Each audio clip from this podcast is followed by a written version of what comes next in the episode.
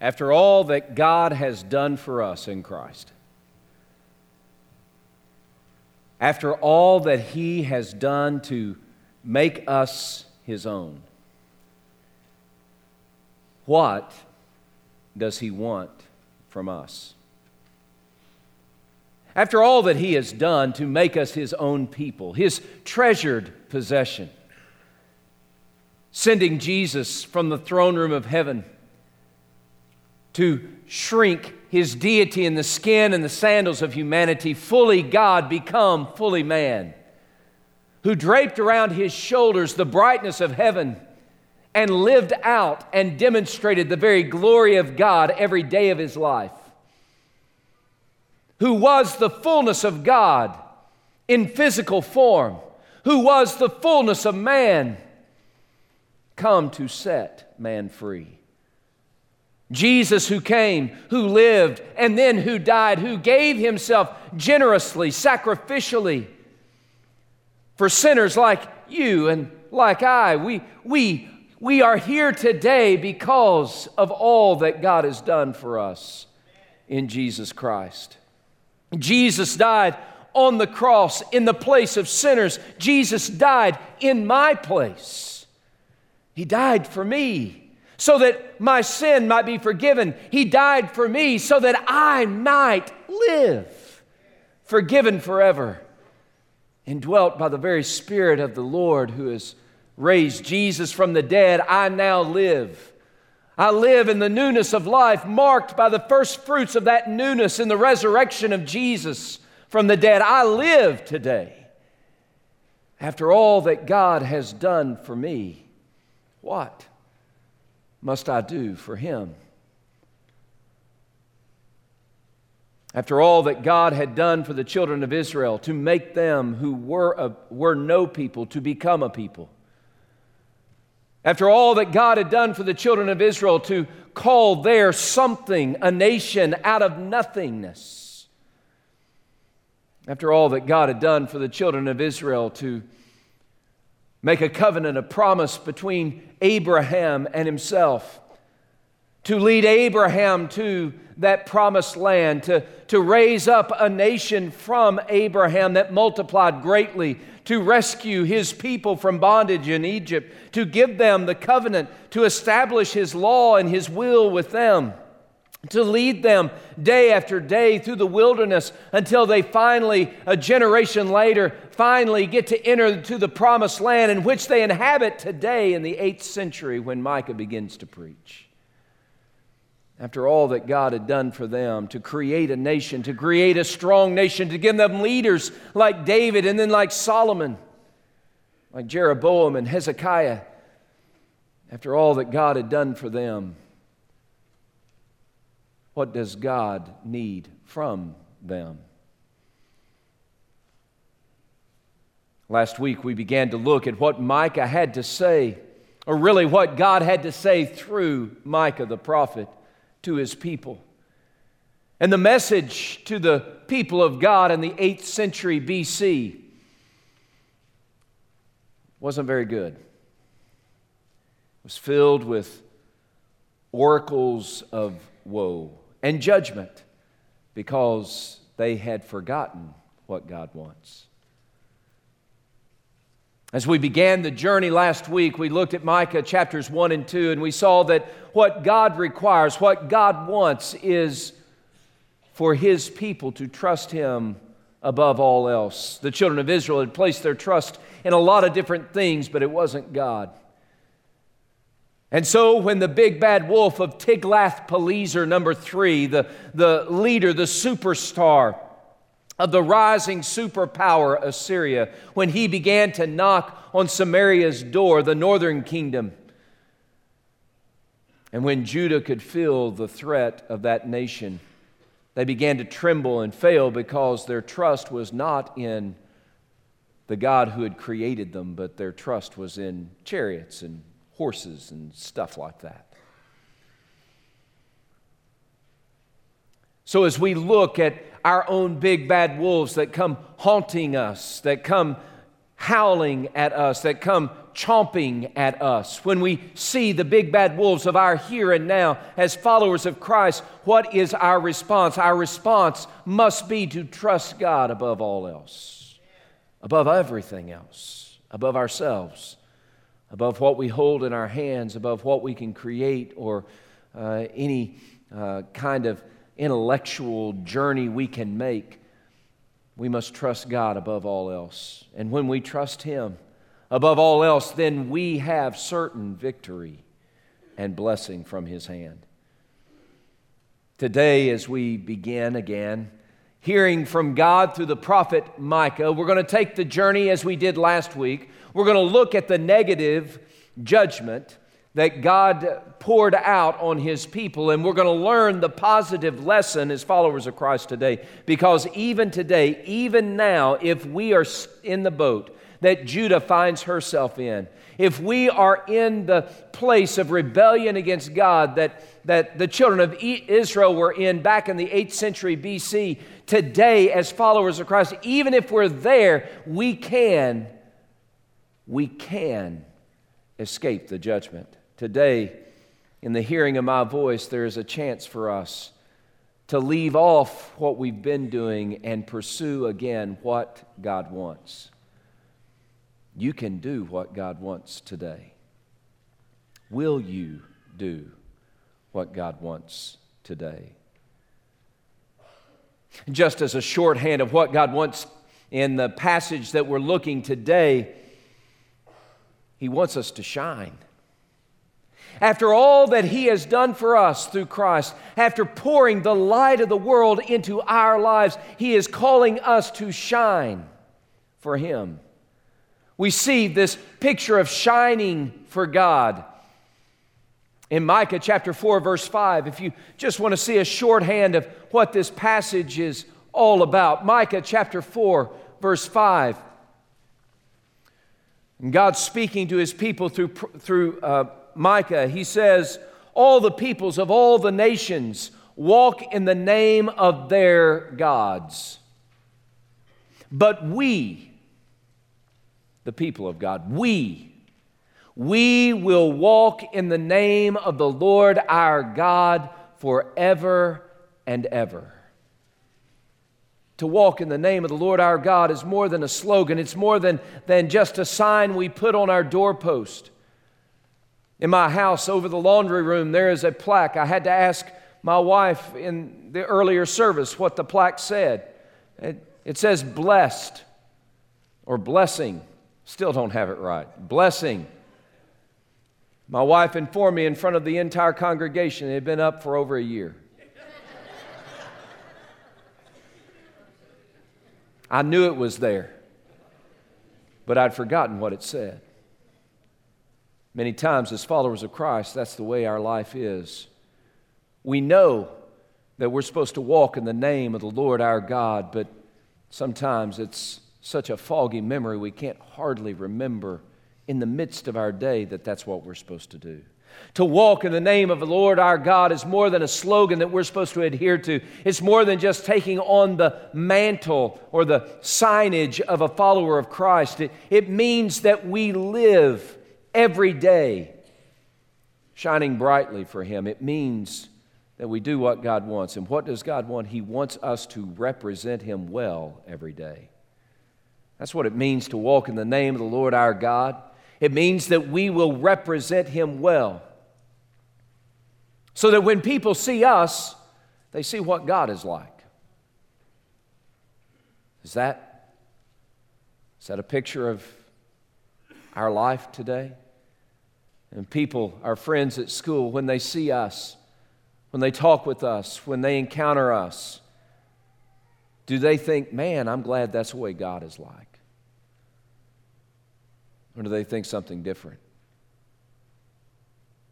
Today and every day, we are supposed to represent God well. And Micah begins by describing how the children of Israel, the people of God in the 8th century BC, how they had not represented God well. And we're going to learn the lesson of how to turn that around for us today. So that we do what God wants. Now, as a follower of Christ, you're going to want to do what God wants. If you don't want to, if you don't want to do what God wants in the very core of who you are, then you need to question whether or not you're a follower of Jesus. It's just that simple. Okay, and you need to hear that because sometimes we get so religious in our uh, stuff that we forget that being a follower of Christ is more than just being a quote unquote Christian. It's more than just it's more than just showing up at church. Being a follower of Christ means that we want to do what God wants.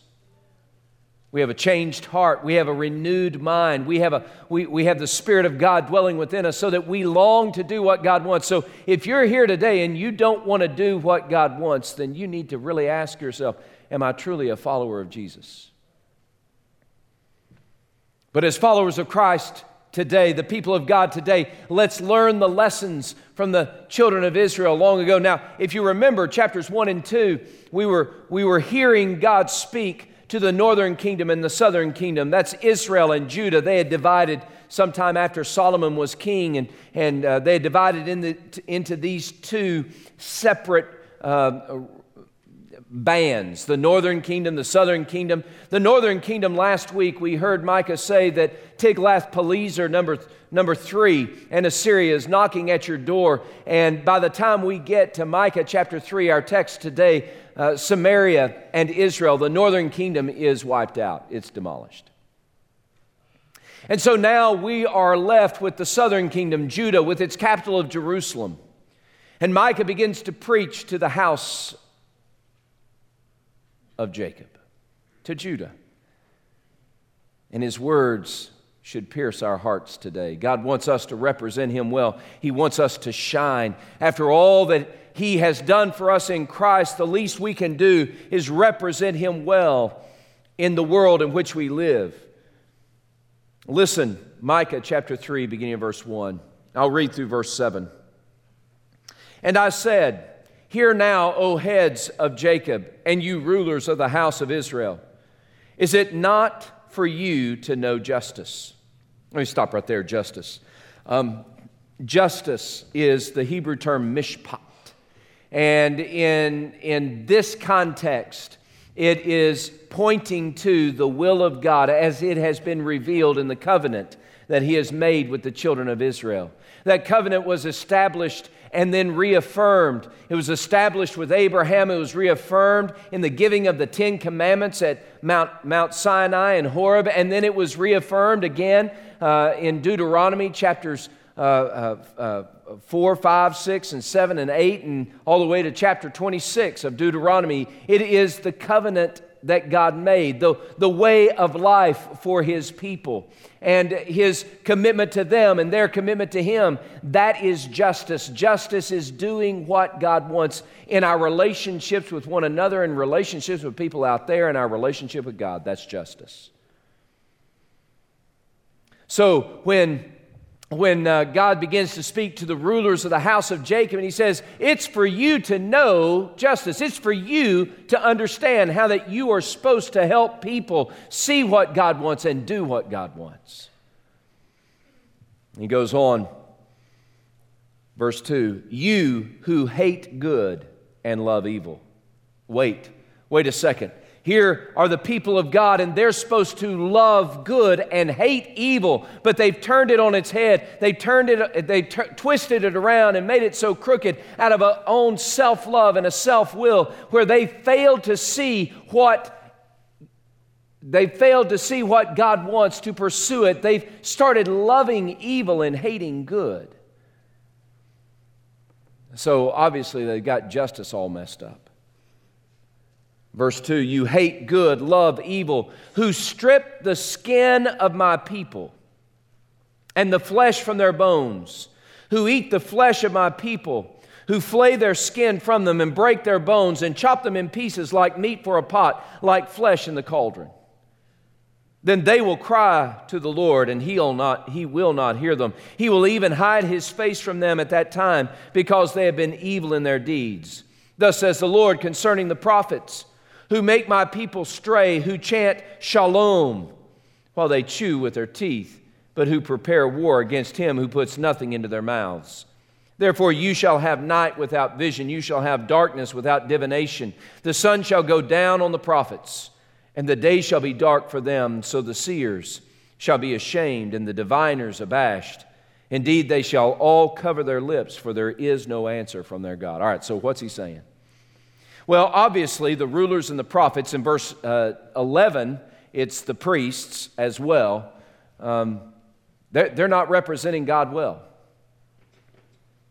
They're, they're doing the opposite of what God wants.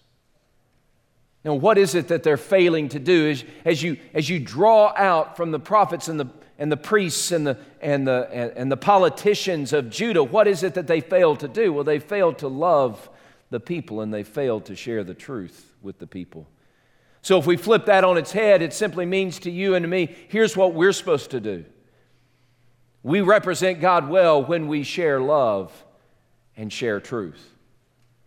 When we share love. Now, you look at verse 2 of, of chapter 3 and, and uh, chapter, uh, verse 2 and 3, you, you see the picture of, of the rulers taking the people of God and skinning them alive and flaying them and breaking their bones and chopping them in pieces like meat for a cauldron. The, these people that are supposed to be the shepherds of God's people have become ravenous wolves to eat them alive. Here is a picture of just the opposite of love. Instead of loving the people, instead of loving others, They've hated them.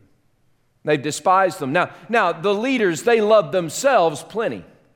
Everything they did, they did for themselves. It was all about self interest. It was all about self preservation. It was all about making some more money and getting some more land and getting some more power. Everything was for themselves.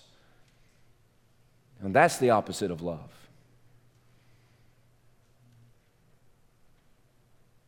So, if we're going to do what God wants, then we need to love not the way these folks in Judah did. If we're going to love, if we're going to do what God wants, then and represent Him well, then we need to love the way Jesus did. Aren't you glad to have an example like Jesus to follow? I mean, here we are. We have the one who has loved us generously and sacrificially. In John chapter 1, verse 14, when John is describing Jesus, he said, This is the Word made flesh who has dwelt among us, and we beheld his glory, the glory of the only begotten of the Father, the glory of heaven draped around his shoulders, the glory of the only begotten from the Father, full of grace and truth. Jesus was full of grace. That means that he brought God's love to the common person, to you and me, to the person who didn't deserve it and the person who could not earn it. It means that Jesus came to bring God's love to, to, to be at our disposal so that we might know love, so that we might taste love, so that we might be loved by God. That's what love does. And Jesus did it at a great price. He sacrificed himself, He died for our sin upon a cross to bring us to God. That's love. That's why in Philippians chapter 2, Paul says, Let nothing, talking to followers of Christ, let nothing be done through selfish ambition or conceit. But in lowliness of mind, let each one of us esteem others more important than ourselves. Doing it life like that is doing life the way Jesus did it. That's Philippians verse chapter 2 verse 5. Let this mind be in you which was also in Christ Jesus. Who being in the form of God did not consider it robbery to be equal with God, but he gave it all up and came in the likeness of man and being found in appearance as a man, he humbled himself and became obedient to the point of death, even death on the cross. Jesus loved us in real time, in real ways, and that's how we're supposed to love. Now, let me ask you this. If somebody were to describe you, would they describe you as a loving person? Would that even be part of their, their, vocabulary? Not just a loving person, though. See, it's easy for us to love people that love us back. You know what I'm saying? Uh, it's easy to love the people that, that treat us nice. It's, love, it's easy to love the people that always have good things to say about us. It's easy to love the people that always give you a Snickers bar on a Sunday morning. Hoorah! But that's not, that's not the only way Jesus loved. See, Jesus loved when we gave him curses instead of blessings. Jesus loved us when we were holding the whip that tore up his back and, the, and, and holding the anvil that stro- uh, uh, dro- drove the stake through his wrist. Jesus loved us then. And Jesus loves, regardless of our status or our place, or inside status or outside status, insiders club or outsiders club. Jesus loved the, the, the, the person who had uh, less than tight morals and who had been living with a person that wasn't their spouse and who had, who had uh, already been married three or four or five times. Jesus loved that person every bit as much as he loved the religious man who had all his morality figured out and came to meet Jesus in the midnight hour. Jesus loved the tax collector collector just as lo- much as he loved his own disciple. Jesus loved the person that, that couldn't give him anything, the blind man on the side of the road. He loved the beggar beside the pool of Bethesda. Jesus loved, he loved extravagantly, he loved universally, he loved sacrificially. Now, that's how Jesus loved, and that's how we're supposed to love. And if we're going to do what God wants, if we're going to show people who God is, that's what it means to represent Him well then we need to show the server at uh, Starbucks who gets a little cross and ugly with us because we want a flat white and we want four shots of espresso in that tall cup and she doesn't know how to make that fit. And, and she gets a little mean and cross with you because you've asked for that kind of drink that she's not really sure she can give you. Instead of you responding and saying, Get out of the way and I'll do it myself back there.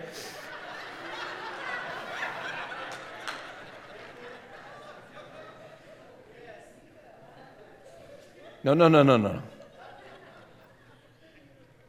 I'm supposed to show them the love of God. See, I'm not representing Eric Thomas at Starbucks, I'm representing God Himself.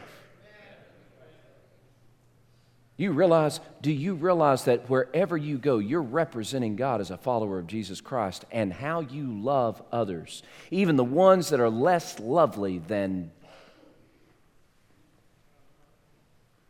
that, that's, that's how we show who God is.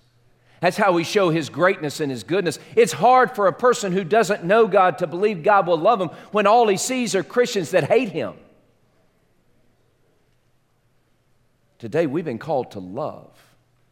That's where the leaders were getting it wrong in Judah. They were, they were uh, cutting people up for their own advantage.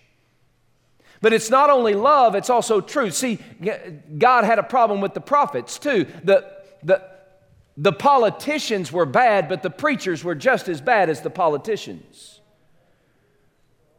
See, God had called them to speak truth, His truth. There's only one truth, by the way. There aren't many forms uh, many, many shades of great. No, no, no, no. There is one truth. There is absolute truth. It's the way things really are. And the way we know truth is to know what God says. See, God is truth and He gives us truth and His Word is truth. And so when we speak and we want to share truth, we need to share with them what God says because that is truth. There is truth and there is false. And so often we, as followers of Christ, we get so timid and shy about talking the truth that we begin to give the impression that, that our truth is important, but your truth is okay too. Well, guys, I got to tell you, that's a new phenomenon. That, that, that, that's just new on the scene. It's only happened since about the 1950s or the 1960s. You can go back maybe to Friedrich Nietzsche and get a little bit of that, but it's not until this current generation that we began to say there is no such thing as an absolute truth. Everything has different shades of okay ability. But today, as followers of Christ, we're supposed to shine. We're supposed to represent God well, and that means that we tell them the truth. Now, here's what was happening in, in Micah's day. I'm getting a little bit carried away today. I just want you to know. Here's what was happening in Micah's day Micah was a prophet. And all these other prophets were around him, and Micah was telling the truth. But all these other prophets, they weren't telling the truth. They were telling what people wanted to hear. Have you ever been to a carnival? You go to a carnival and you put a quarter in the slot, you push the little button, and you, and you hold down to Zadar's or Hoorah's little, uh, little stick, and, and, and, and he makes some noises, and down at the bottom there's a little, a little slot, and you get a little fortune, a little word, a little saying, a little prophecy for you. And that prophecy is always good. You got money coming right around the bend. You got something that's going to happen for you. Just, just wait and see. Something good's going to happen. You just wait. You just see. And, and that's, that's what was happening in Micah's day. See, in Micah's day, in Micah's day, the prophets were like that carnival. People would come, pay them a coin, and the prophet would then give them some good words. Shalom, always. But you know, we're not always doing what God wants, and sometimes God's got to tell us the truth that we aren't doing what God wants, and we need to know that we're doing not what God wants. And, and, and we, need, we need God to communicate to us through His people and say, there needs to be some correction that takes place in your life. We need to be, we need to be the prophet in somebody else's life. When they come to me and they say, oh, What does it mean to have a relationship with God? We need to tell them the truth. See, we need to share love and share truth. Now, I think it's important that these two go hand in hand. We're supposed to tell the truth in love.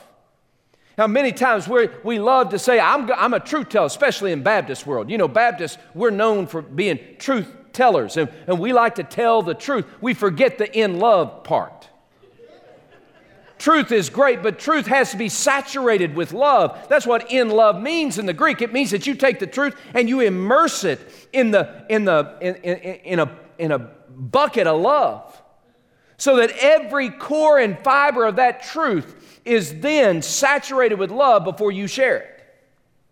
We're supposed to be telling the truth in love. And some of us, man, we're big on truth and little on love. And you know what that means? It means that we're not doing what God wants, we're not representing Him well. Others of us, we're big on love and, and, and, and we skimp on truth. And, and you know what that means? It means that we're not representing God well. We're not doing what He wants. We're supposed to share truth and love. If we're going to represent God well, we've got to do both. We've got to share love and we've got to share truth. And so we need to exercise our faith muscles to show love to people that are even a little bit unlovely to us, and tell truth to people, even the ones that don't want to hear it. We got to share love and truth. Second way we represent God well in our world is when we live filled with power. That's verse 8. Now, verse 8, Micah has just finished talking about the other prophets, but verse 8, he says, But that's not the way it is with me. He says, For I am filled with the power of the Spirit of the Lord, with might and with justice, so that I might tell the house of Jacob her transgressions and her sins.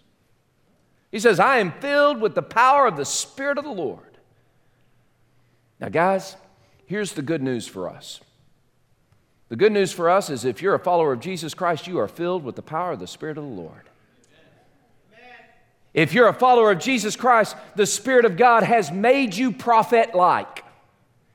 He has indwelt you, He has possessed you, He has, he has poured himself into you. The very power that raised Jesus from the dead, the Spirit of God has awakened in you if you're a follower of Jesus Christ. You have all that you need to represent him well. But here's the problem sometimes we just ignore it. We ignore the power of the Spirit of God. Why? Because if we're going to taste that power, it means that we've got to submit to that sovereign King. So often we fail to taste the power of the Spirit of the Lord because we just refuse to surrender to the Spirit of the Lord. Here we are. We're followers of Christ and we have been given so much. We've been saved, rescued, filled, empowered.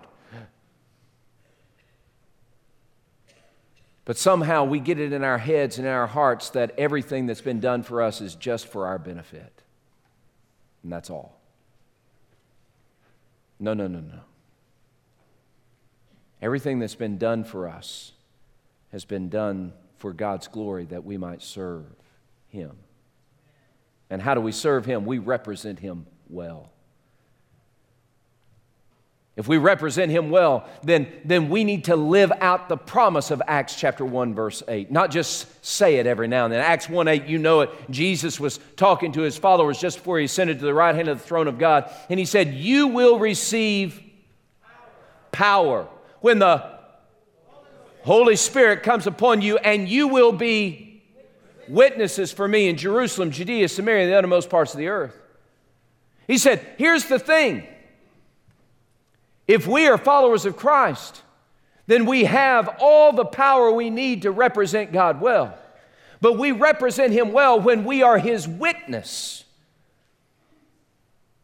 It's not just the life we lead, but it's the things we say. We need to show people the goodness, the greatness, the grace of God by sharing with them the gospel of God.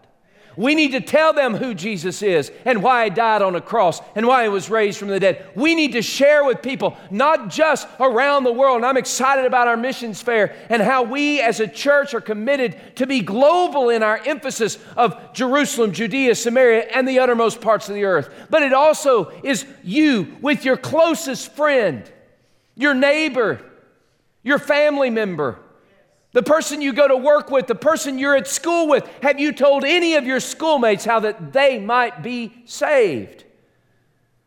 Today, we need to be a witness for Jesus. We represent him well when we go in the power of the Spirit of God and share the gospel of God.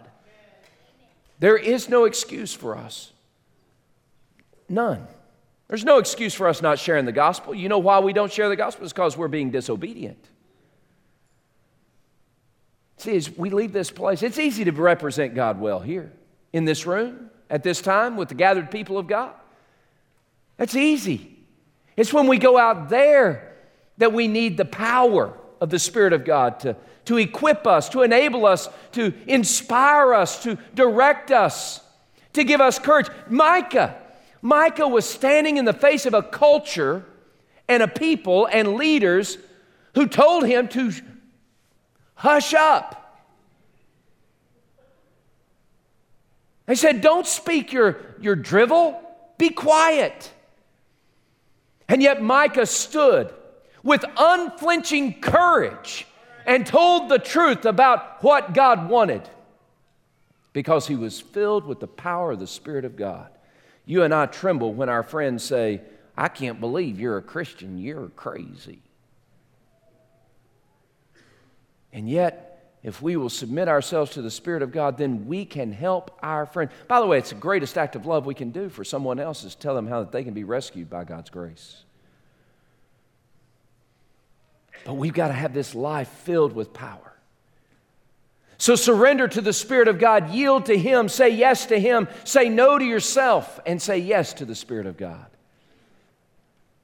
We represent God well when we share love and truth with others, when we have a life that's filled with the power of the Spirit of God. And third, when we focus on God's vision of the future.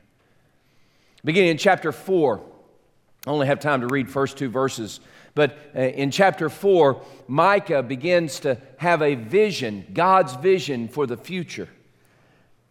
Listen, now it shall come to pass in the latter days, that the mountain of the Lord's house shall be established on the top of the mountains and shall be exalted above the hills, and many peoples shall flow to it. Many nations shall come and say, Come, let us go up to the mountain of the Lord, to the house of the God of Jacob, and he will teach us his ways, and we shall walk in his paths. Now, what's the future there? What's the vision for the future there? The vision for the future is that people who aren't part of God's people will become part of God's people. For Micah, it was a future, and, and in part, it's a big time future. In part, it's our future. If you look at, at, at verses 5 through 13, you see how, how God is going to change everything, that peace will become the norm, not war. War will become non existent. He's talking about a beautiful future where Jesus comes again and, and makes his kingdom reign over all things. And, and so there is that picture of the future kingdom. But, but you need to realize that we're part of the future that Micah saw. You and I. See, we're the future. Our present is Micah's future. How, how, how do I know that? Well, how many of you are um, ethnically Jewish? Any, uh, raise your hand if you are. Okay? One or two, three, four. Four in a room of 900. And yet we're here coming to the presence of God to hear from God, to commit ourselves to walk in the ways of the Lord. That's, that's the vision. That's the vision lived out here. It's other people's. You realize that in Old Testament time and much most of the New Testament time, there were two types of people. You were either a Jewish or you were a Gentile. So when Micah talks about peoples of other nations, he's talking about you and me, except for the four or five who are here who are ethnically Jewish. Here we are today. We are a living fulfillment of the future that Micah saw. We are people from, from tribes and tongues and nations who have come together to, to hear the word of the Lord, to commit ourselves to walk in the ways of the Lord because we know that God's way is the only way to live. That's our present. It was Micah's future, but there's also a future from here. See, when we focus on God's vision for the future, we're focusing on the fact that God wants people who aren't here to be here. God wants people who aren't yet in the family to become part of the family. It's a picture that, that God desires no one to perish, but all to come to the knowledge of the truth. It's a picture that God is working for the rescue of sinners across time and across countries and across nationalities and across cultural and demographic barriers. It's the fa- picture of a future where God is looking down the road and he sees that some people are headed for heaven and then yet there are some people are headed for hell and he wants more people to get in heaven than get in hell. It's a picture of God looking at the future and saying, "How many more can we save? Let's work harder for it." Today we need to have a focus on that future where we begin to understand that God is committed to the rescue of sinners. And some of those sinners we know. When we focus on that future, it becomes a clarion call for us that even though peoples of other nations walk after the name of their gods, we, we walk in the name of the Lord our God forever and ever. We represent him. The question is, are we representing him well? And that's the question before you, that's the question before me today. Will I do what God wants? Will I shine brightly for him? Will I share love and truth in a way that represents God well? Will I live filled with the power of the Spirit of God so that I might represent God well? Will I focus my attention and my affections on God's vision for the future so that I might represent God well? And bring it home down to the very core. Here's the question Are you doing what God wants? This morning, right now, are you doing what God wants?